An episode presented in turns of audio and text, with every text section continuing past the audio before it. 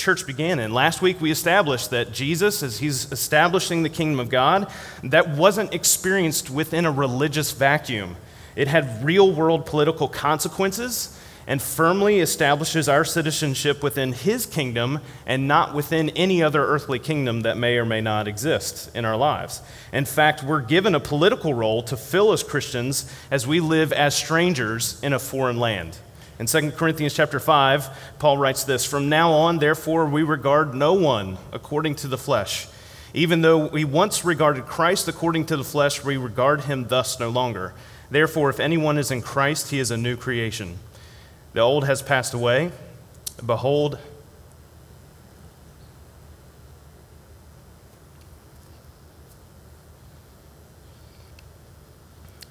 just to be transparent, I struggled to read through my notes this morning, so I'm going to do my best to push through.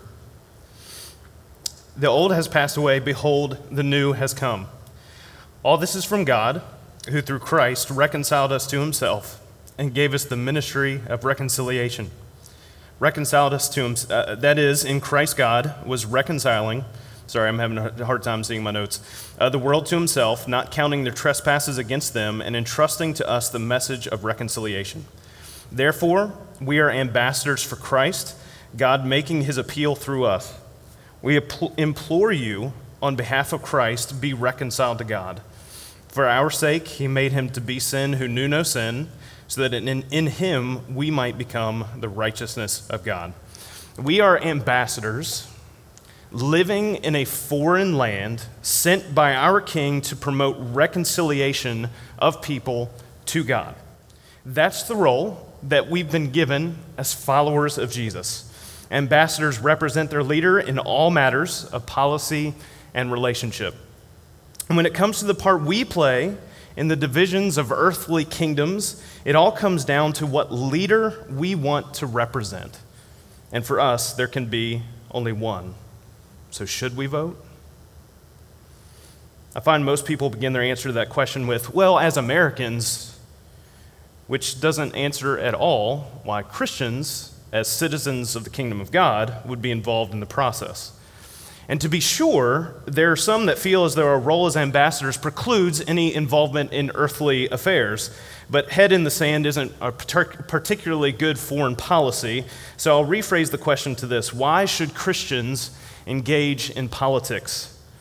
After all, it's gotten pretty divisive so far as I've seen believers in Jesus say if other believers don't vote the way they do, then that person is not a Christian.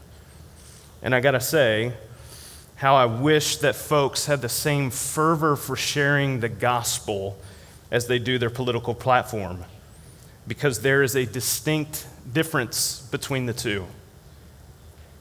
Eugene Cho writes in his book, Thou Shalt Not Be a Jerk. When Christians, yeah, it's great.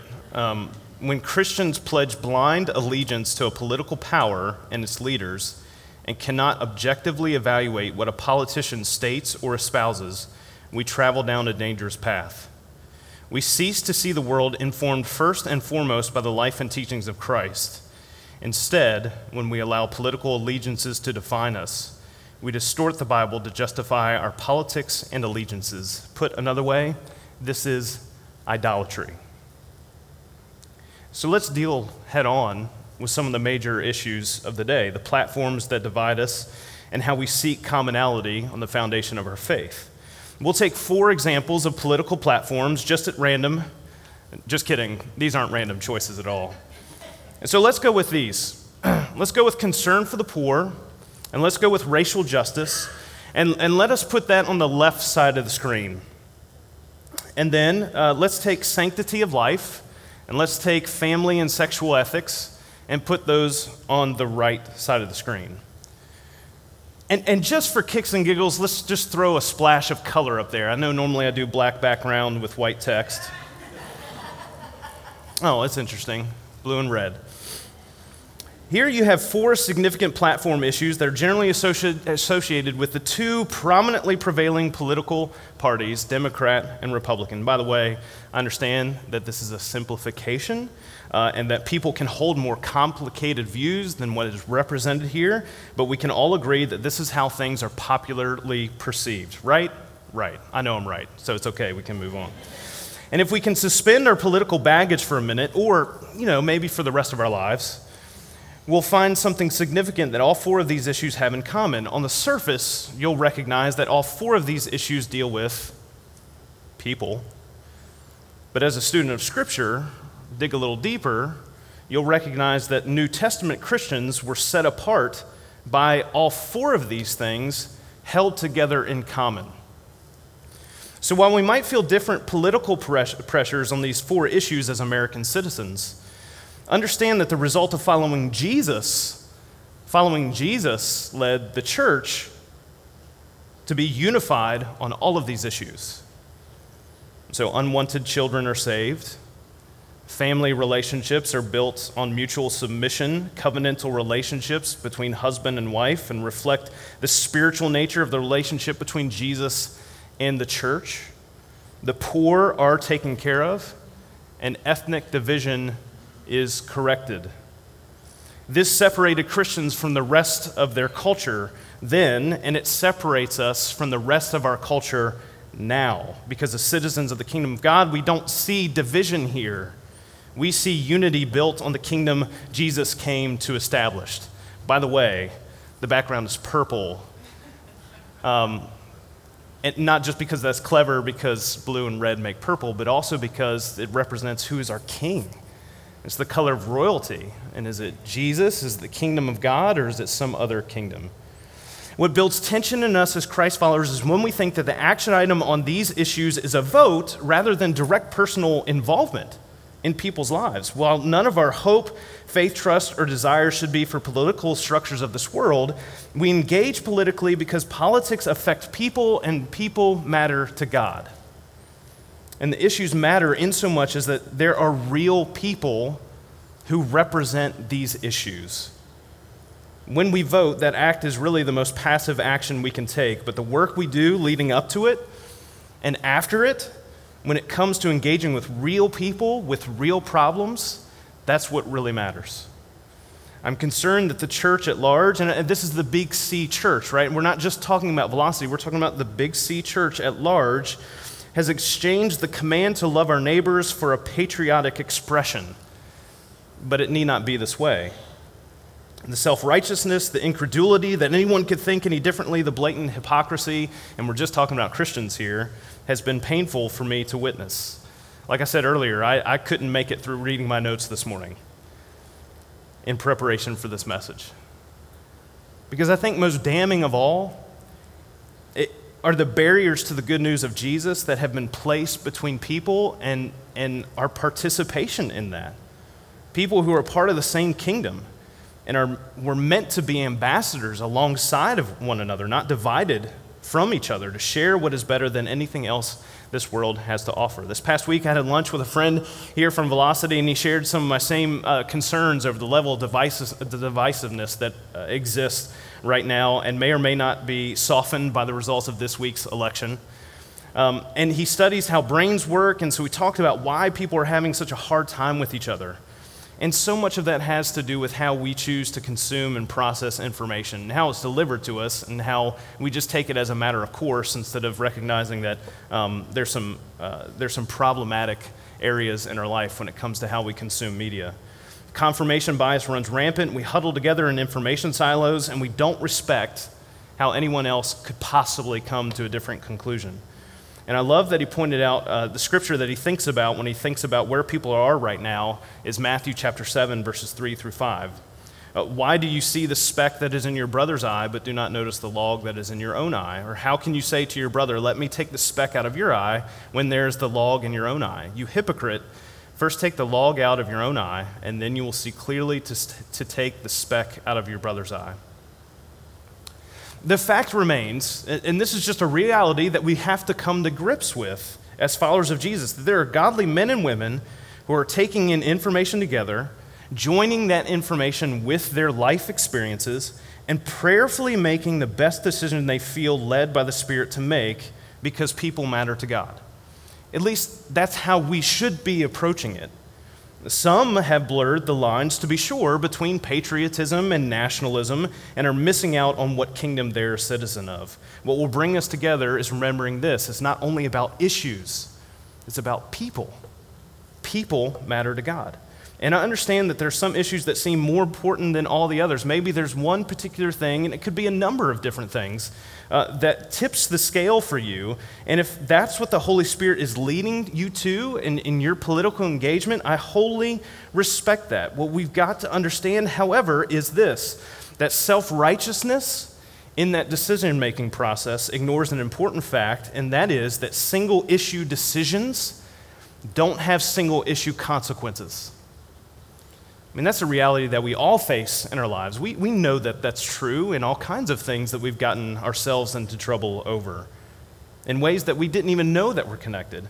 It would be like someone saying that they have the fruit of the Spirit because they have love, but not any of the others. So, no joy, peace, patience, kindness, goodness, faithfulness, gentleness, or self control. Um, that's not how the fruit of the Spirit works at all. That's why the fruit of the Spirit is singular, is because it requires all of them at the same time. There are reasons, whether we care to explore them or walk in someone else's shoes or not, for why Christians, since the birth of this nation, have been disagreed, uh, uh, have disagreed on how they vote and engage in the political process. But that doesn't mean that we have to be divided.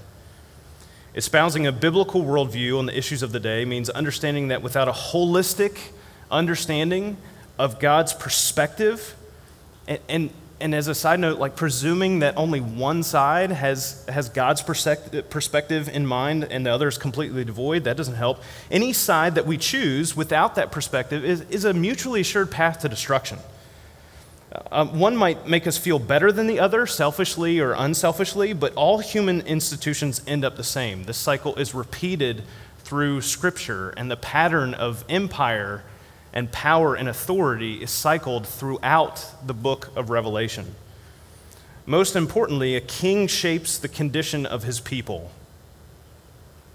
And as ambassadors of Christ, we have to press into our thinking to understand what is shaping the condition of our unity in Him. For Christians, voting is a compromise because we're part of a different kingdom, kingdom. We're ambassadors. Ambassadors don't normally vote, but we engage because politics deal with people and people matter to God. Voting is a compromise for us, but it, it doesn't have to compromise us.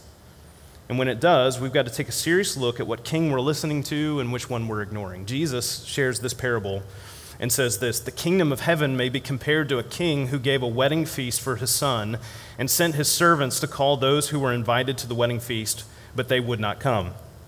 Again, he sent other servants, saying, Tell those who are invited, See, I have prepared my dinner, my oxen and my fat calves have been slaughtered, and everything is ready. Come to the wedding feast. But they paid no attention and went off, one to his farm, another to his business, while the rest seized his servants, treated them shamefully, and killed them. The king was angry, and he sent his troops and destroyed those murderers and burned their city. These were people who were on the guest list, but they couldn't be bothered by the king and his authority because they were wrapped up in their own agendas and affairs. Verse 8 Then he said to his servants, The wedding feast is ready, but those invited were not worthy. Go therefore to the main roads and invite to the wedding feast as many as you find. And those servants went out into the roads and gathered all whom they found, both bad and good. And so the wedding hall was filled with guests. Oh man, let's just stop there. It's a great parable, all warm and fuzzy. It's about how God invites everyone to the table, and that's amazing. We get to share that. We're all unified, there's no division. It's great. That's exactly how we experience life as Christ followers, right? Okay, we'll keep going. But when the king came in to look at the guests, he saw there a man who had no wedding garment. And he said to them, Friend, how did you get in here without a wedding garment? And he was speechless. Then the king said to the attendants, Bind him hand and foot and cast him into the outer darkness. In that place there will be weeping and gnashing of teeth, for many are called, but few are chosen. That took a turn. In the parable, the unworthy are those who should be prominent citizens and guests because of the status they enjoy as invite- invitees who do not leave their own personal kingdoms behind to celebrate the wedding of a son. In other words, rejecting, you know, the parable is talking about uh, rejecting God as their king because they were only concerned about their own lives and not whose rule they were under. Servants you know, this represented the relationship God had with the nation of Israel. And so the servants who came to tell the message and, and, and invite, they were prophets, they were killed by the people of God, and the Son is Jesus, uh, as far as how this relates to Israel. So all, as a result, are welcomed and invited, and there's plenty of room. And your worth is based on the inviter, not you as the invitee. But it does matter whether or not you show up in a worthy manner. And if your words and actions are not clothed with Christ, you aren't who God has called you to be. So vote, sure, but not because you've made politics an idol in your life. Don't vote your conscience, because unless you've been transformed by the renewing of your mind, it might be totally leading you astray, calling evil good and good evil. And don't vote for Jesus because they couldn't be more beneath him or more offensive. The platforms, politics, and personalities that you vote for all have consequences. All of them do. But when you see your engagement as a way to love others, and as the compromise that it is as an ambassador of a different kingdom, you will cease to base eternity on a temporary action and see it only as a small piece of the real work to which we are all called. So be intentional about understanding a biblical worldview of how we approach these areas in our lives, learning why someone has a different view for you than you.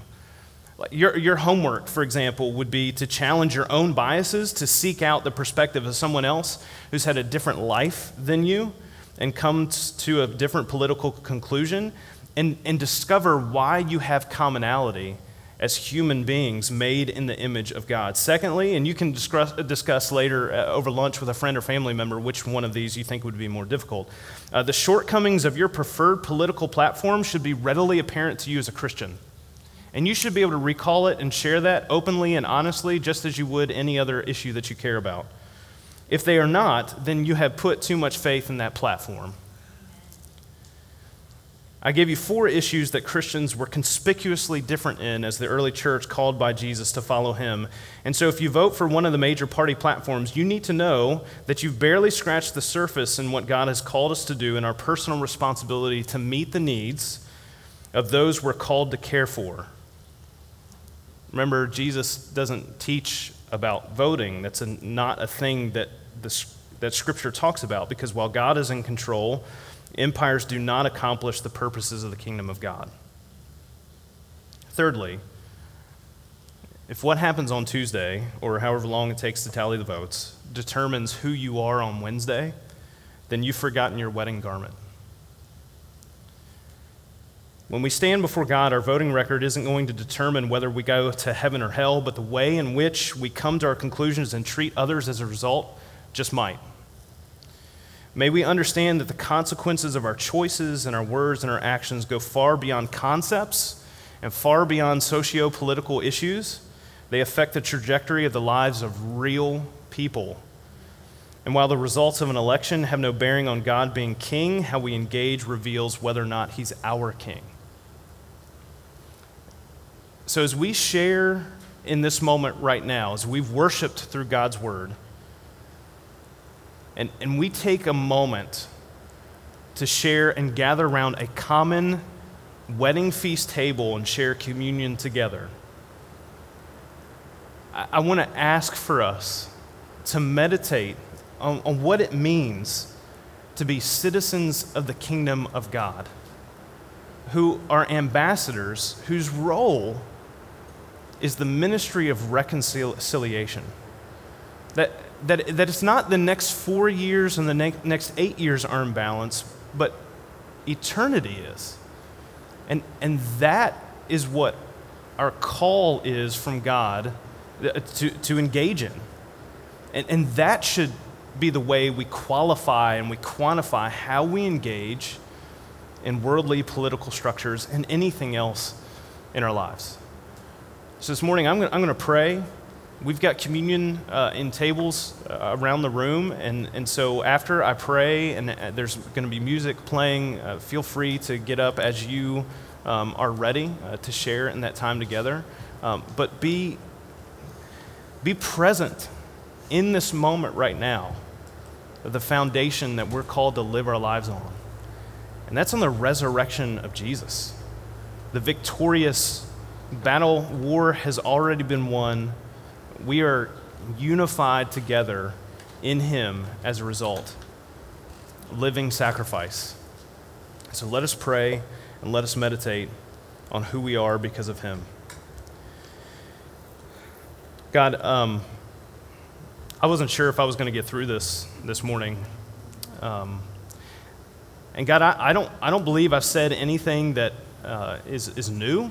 Um, and, and maybe, I, I, don't even know how challenging uh, anyone who will hear this message might, might find it to be. Uh, but God, I know the implications are real. And I know the, uh, the way that division uh, affects us is real. And I know the way that those who don't know you yet view it. I, I know how that impact is real. God, I, I ask you, um, not, not just here for this, this congregation, um, knowing that we're going to have people who, who make different decisions when it comes to uh, this, this time in our, in our lives but God, as, as a church, that, that we might be mindful of how our words and actions are affecting the eternal trajectory of others. And God, I ask that you convict us of moving beyond passive expressions of truth to actually living it out among people who desperately need your love. God, we ask all this in Jesus' name. Amen.